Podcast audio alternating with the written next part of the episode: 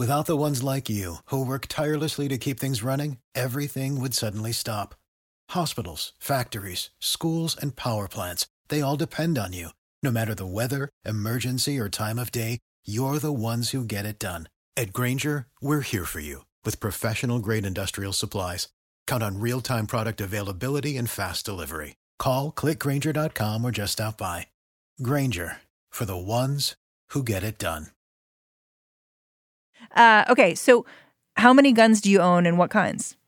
Um, so I uh, own a variety of different uh, guns. I, I own 22 firearms, seven shotguns.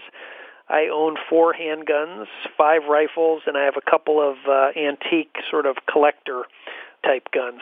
And they're all in a big safe together? They are all in a big safe together in my house. Brendan Campbell lives in Hartford, Connecticut. He actually hunts deer with a bow and arrow, but he shoots duck and geese with the firearms in that safe. He's been into guns since he was 12 years old at Boy Scout camp. You know, one of the activities we did was going to the rifle range and shooting a 22 caliber uh, rifle, and uh, I enjoyed it. It was it was kind of cool. I didn't have guns in my house, and uh, I don't know. There was something mysterious about it.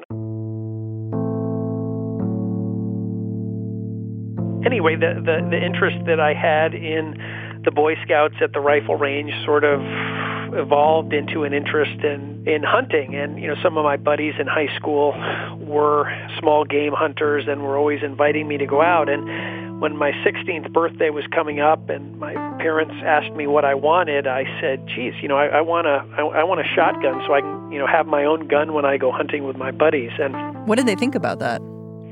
Um, well, my mother grew up in Queens, New York, and knew nothing about guns, and she was not at all excited about it. My dad. so he pled his case. He told his parents, I'll take a safety course. I'll store the gun under lock and key. And After a lot of discussion, you know, they agreed, and I got a Mossberg 12 gauge shotgun for my 16th birthday.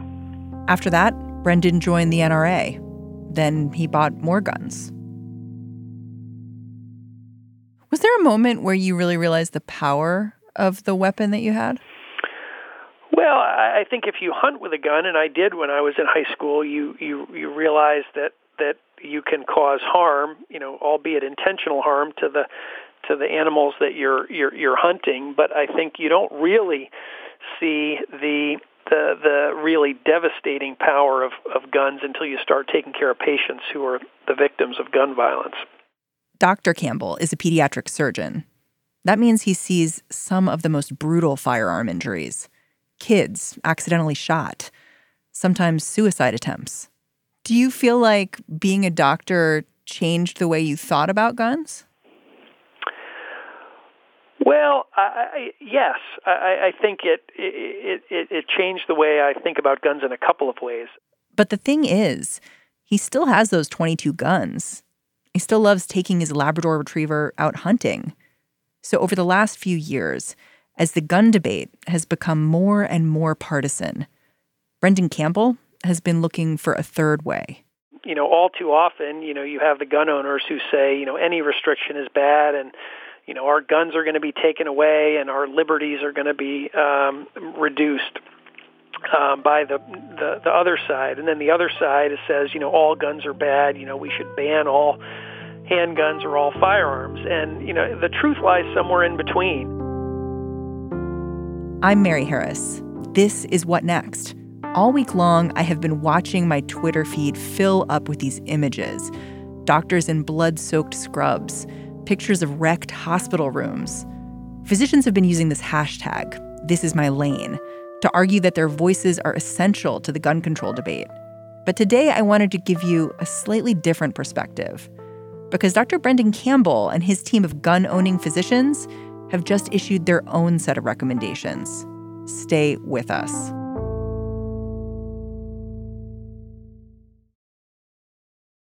This episode is brought to you by Discover. When it comes to your finances, Discover wants you to know they are the credit card that is always there for you. With 24 7 US based live customer service, everyone has the option to talk to a real person anytime, day or night. Yep, that means no more waiting for quote normal business hours just to get a hold of someone. We are talking real service from real people whenever you need it. Get the customer service you deserve with Discover.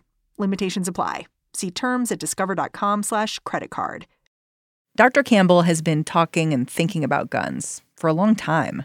When I tell my story about being a gun owner, being a parent, being a husband, and being a surgeon, people are more receptive to hearing what I have to say because I, they recognize that, that I'm not uh, not at one extreme or the other. I, I can I can see it from both sides. This is what I liked about talking to Brendan too. He sees both sides of this debate, and when he looks back, even at his own behavior, he can see why gun control is important.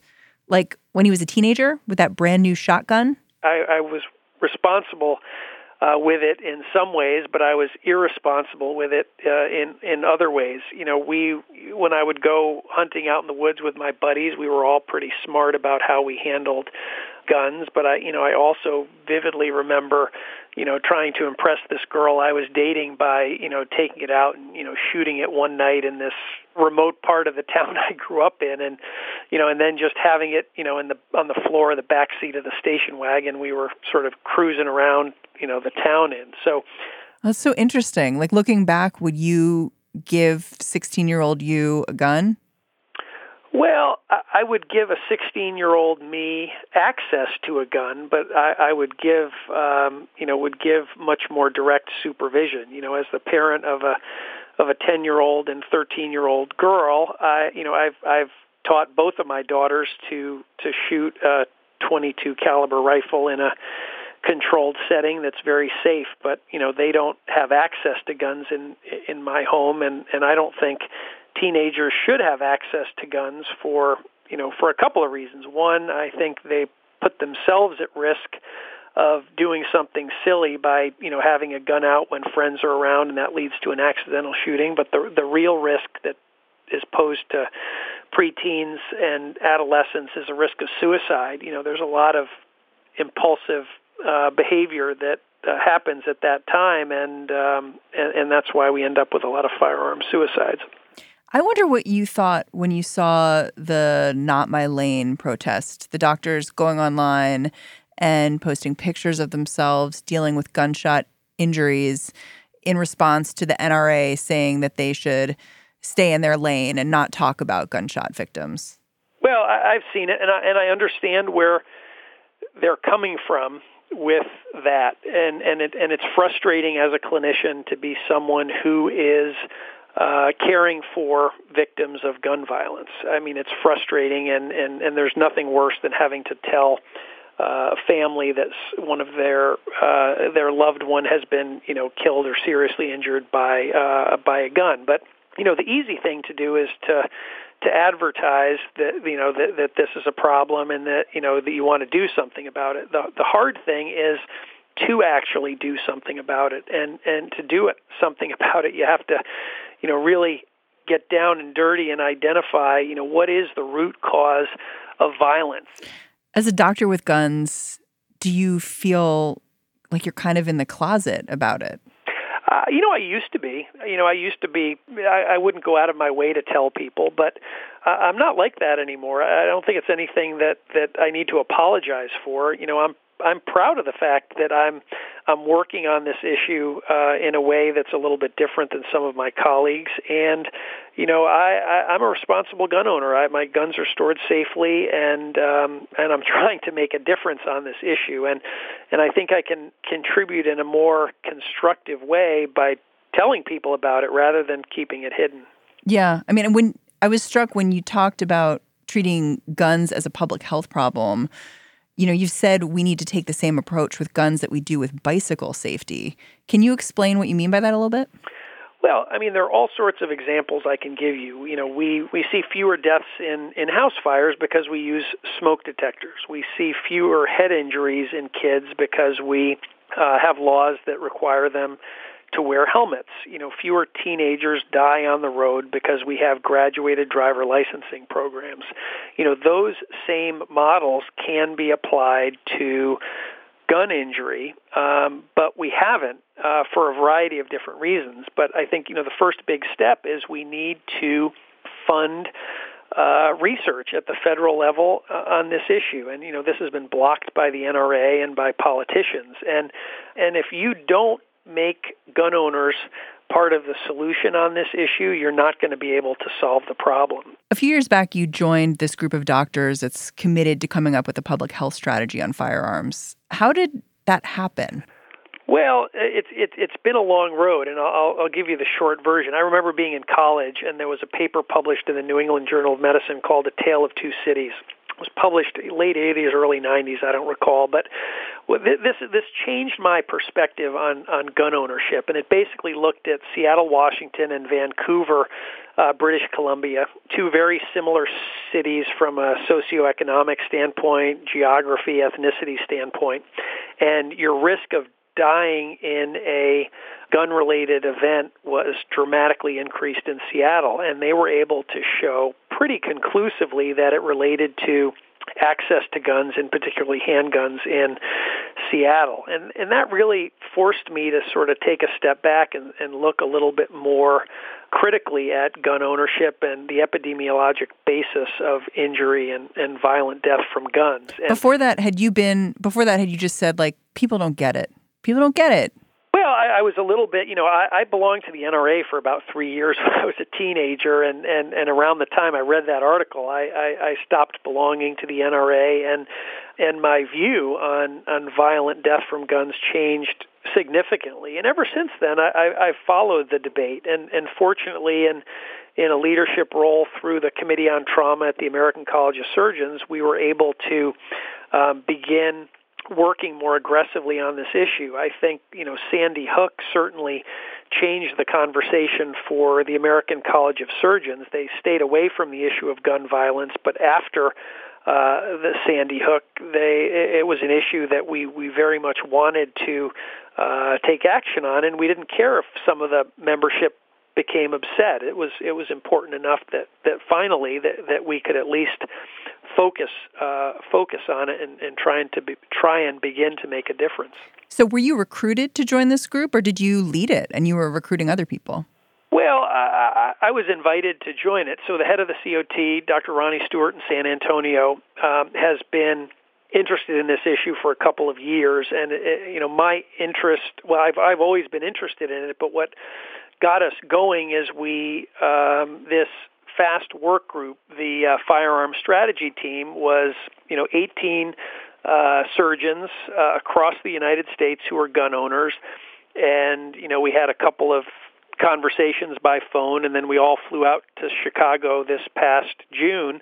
There were you know folks coming down from Alaska, South Dakota, you know the Midwest, all over. You know, very good geographic representation, and um, you know there there are some some Democrats, some uh, Republicans, some former military, some current military, sat down around a table and we looked at all of these things and we said, you know, which of these things that have been proposed to prevent gun injuries can we all unanimously support? And that's how you know we came up with the recommendations that were uh, published this week in the Journal of the American College of Surgeons. This firearm strategy team's recommendations. And remember, the bulk of the people on this team are gun owners. They look remarkably like the recommendations other doctors' groups have made over the years. They support background checks, firearm storage requirements, formal gun safety training. So I asked Brendan, what did the doctors disagree about? Well, I think they're what many gun owners are very concerned that bans on particular types of weapons are going to restrict their liberty, which is guaranteed by the Second Amendment of the U.S. Constitution. So, uh, one example would be we couldn't agree on a ban on assault weapons. Uh, but what we could agree on is that maybe they should, you know, there should be a reclassification and there should be increased restrictions on ownership of that type of firearm. And you know, personally, I, I would support, I, I would and do support a ban on assault weapons, but I would also be okay if you needed additional training and needed to, if you were going to choose to own one of those weapons, that it had to be stored securely. So I think there's there's there's some, I have some ability to um, to compromise on, on an issue like that. There were a couple members in this group of doctors who didn't secure their weapons. I'm wondering if that was sort of controversial within the group.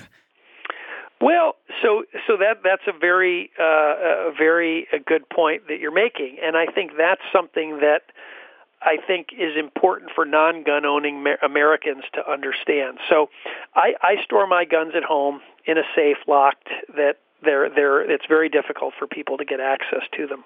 There are people in the United States who do not feel safe in their home and want to have a gun that is uh, accessible to protect themselves from a home invasion, from living in a uh, in an unsafe neighborhood, or you know for occupation, whatever.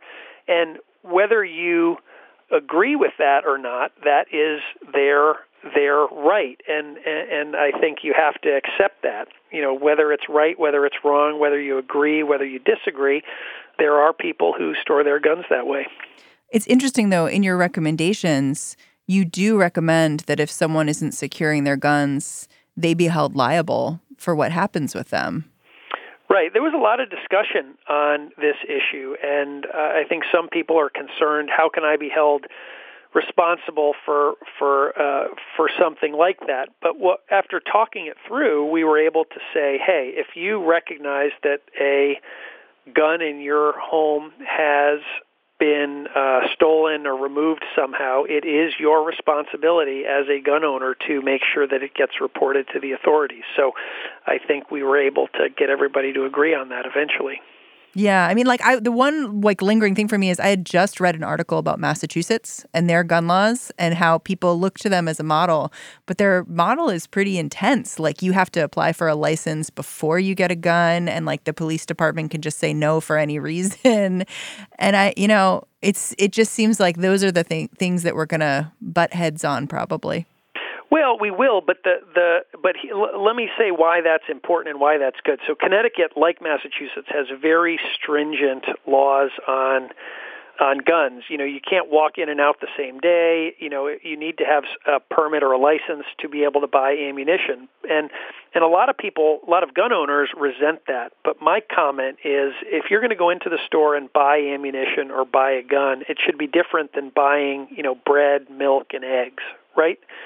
It's not as best as we can tell anyway. It's not a coincidence that states like California, Massachusetts, New York, Connecticut have lower incidence of firearm related injuries. They have strict laws on gun ownership and lower uh, rates of ownership. And that correlates with fewer injuries and deaths death by guns. You know, states with lax laws, Nevada, Alaska, Mississippi, Arkansas, have very uh, have very high rates of gun injury and death, and and that correlates with high ownership and and and less strict gun laws. For now, Brendan's taking as many precautions as he can personally. His 10 and 13 year old daughters, he's taught both of them how to handle his weapons. Mostly, he says they're just not that interested in them. Changing policy, though, that will be complicated. Um, a subset of this group, there were about five of us, met with the National Rifle Association right after Trump was elected. So they weren't in a very collaborative mood. But we, you know, we, we wanted to meet with them and see what we could potentially work together on and how we could, um, you know, maybe make some progress on this issue. And I remember feeling very frustrated after and and Ronnie Stewart the lead author on this sort of was noticing my frustration and he said Brendan we don't have to agree on everything. We just have to find some common ground so that we can we can work productively on on some aspect of this. And guns are going to be part of American culture and society whether we like it or not. And and the most productive way to find ways to lower risk is going to require engaging gun owners and non-gun owners alike. Brendan Campbell, thank you so much for talking to me yeah, it was a pleasure chatting with you guys today. It was a lot of fun.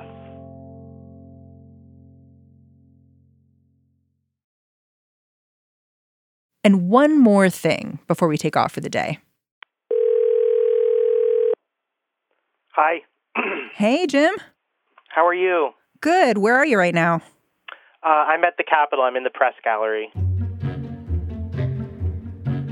I called up Jim Newell, who covers Congress for Slate, because he has been watching the new freshman class arrive on the Capitol. For me, like, there are a lot of people who are my age or younger. There's like half a dozen, which is unnerving. there are millennials on the Hill now. There's lots of gramming going on. So on election night, Nancy Pelosi took to the stage at Democratic National Headquarters in D.C. and rightfully claimed victory She's helped to usher in one of the most diverse classes of congressmen and women in American history. Seemed almost inevitable she'd be retaking her crown as Speaker of the House. But in the last few days, that has started to look a lot less likely. So, am I right there? is everything I said right there? That is, yeah, you are. Because usually a minority leader in Pelosi's position would be kind of cruising to Speaker of the House, right? Correct. So the way it usually works, or the way it's supposed to work, is that a party nominates their speaker nominee in, in a caucus vote where you just need 50% of your party. And then you're the nominee to the floor, and then the entire party, the majority party, is supposed to back you on the floor. What's happening instead? So, what's happening instead is that there's a group of um, 17 or so right now, uh, rebels who don't like Nancy Pelosi for one reason or another, who are vowing to vote against her on the floor because they realize that you can vote against her on the floor. And even though it's it's against caucus rules, you know, what are they going to do to you? Are they going to kick you out of Congress or something? No. There's this um, pretty much a loophole in the congressional rules here that make it so, you know, for all these lower positions, you only need 50% of your caucus, but on the floor, you need 50% of the whole House. So Nancy Pelosi is looking like she'll need 218 out of somewhere between 232 and 234 Democratic votes, depending on how some special elections come out, assuming no Republicans vote for her, which, you know, we'll see. And that's really difficult math. I love that you call them rebels. I'm picturing like Yosemite Sam in my head. I know. I'm, I'm trying to think of a better word than that. Uh, yeah, it makes them sound a lot cooler than they are. well, I mean, we all know that Alexandria Ocasio Cortez is not going to be on Team Pelosi. She spent her first day in Congress protesting in Pelosi's office, right? Oh. Oh, I, I think she probably will be on Team Pelosi. Oh, interesting. Well, that's what's so interesting about this is, you know, I when I talk about this challenge to Pelosi um, on Twitter, I get a lot of lefty feedback saying, "Good, she should go. She's a corporate centrist. Get her out of there." But this rebellion, again, I'm calling it rebellion. I hate saying that, but this is being caused by uh, moderate and centrist Dems, a lot of Democrats from the Midwest, who you know have never found her particularly helpful in their elections, and are now saying that they could join up with some of these new members who promised on the trail not to vote for Pelosi and they could have enough to block them. So there's a lot of progressive gripes, and she does have some work to do to win over some some new progressives. But this is mostly a, a moderate or centrist revolt here. You know, here's the question in my head: Is this about a person, Nancy Pelosi, or is this about the direction of the Democratic Party? A lot of it is about. So the problem with the House Democratic Caucus, in a lot of eyes, even some who are supporting Pelosi now, she's been leader for 16 years. Steny Hoyer's been by her side for that same amount of time as her deputy, and Jim Clyburn, who's the majority whip, the number three position, or I guess he's assistant minority leader right now. He's been the number three since 2008. So what you've seen is a lot of members uh, not having a lot of room to advance, you know, to the top of leadership. We've seen some who really had high aspirations of being speaker one day, like Chris Van Hollen. He jumped to the Senate. Uh, Rahm Emanuel, he went to the White House. Joe Crowley, I mean, he lost his primary. Hmm. So there's just a lot of frustration, and they don't think that Pelosi is ever going to leave unless they force her out. So that's part of it. Hmm. So who else the Democrats got? Well, we'll see. I, the strategy, you know, what I'm hearing from a lot of people who support Pelosi say is you can't beat someone with no one. And there is not currently an announced challenger to Pelosi.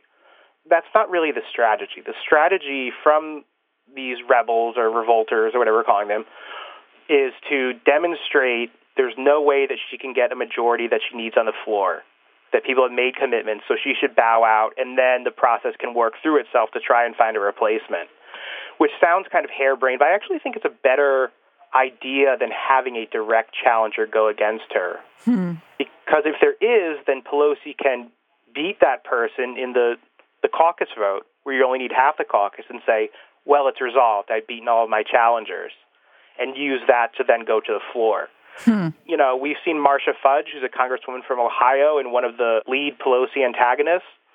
She's mentioned that uh, she's considering a run, but you know, I really think this whole plan rests on just showing her that the math will never work for her and allowing her to get out of the way and then move on with the process. Hmm. Okay, one more thing that's been on my mind as I think about this power struggle in DC is that Omar line from The Wire. like, if you're going to come for the king, you best not miss. Right. So, are there any tricks Pelosi might have up her sleeve here? I mean, you mentioned she's been in power a long time. Well, she has the entire national Democratic apparatus to apply pressure on people. I, we've already gotten reports that, you know, John Kerry and Al Gore and some other national Democrats are calling these new members to try to persuade him. I am certain that that will be Barack Obama and Hillary Clinton soon. We've had 13 unions, I think, have announced their support. NARAL, Pro Choice America, has announced their support. All of these Democratic interest groups, they're all zoning in.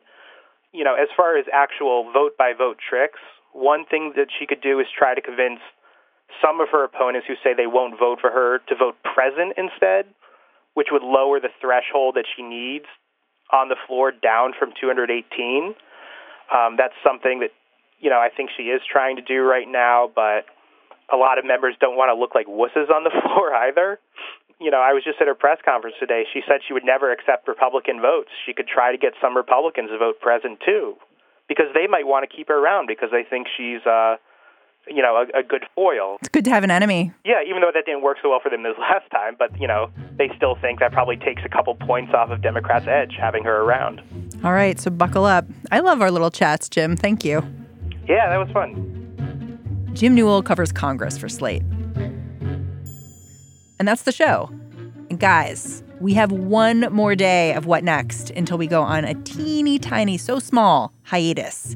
And we're going to meet you back here after the holidays. Before we do that, we're asking you to leave us a review on iTunes. Tell us what you think of the show, how we can make it better. Your reviews also help other people find us, so bonus. What Next is hosted by me, Mary Harris, and produced by Mary Wilson and Jason DeLeon. Our engineer is Terrence Bernardo. Talk to you tomorrow.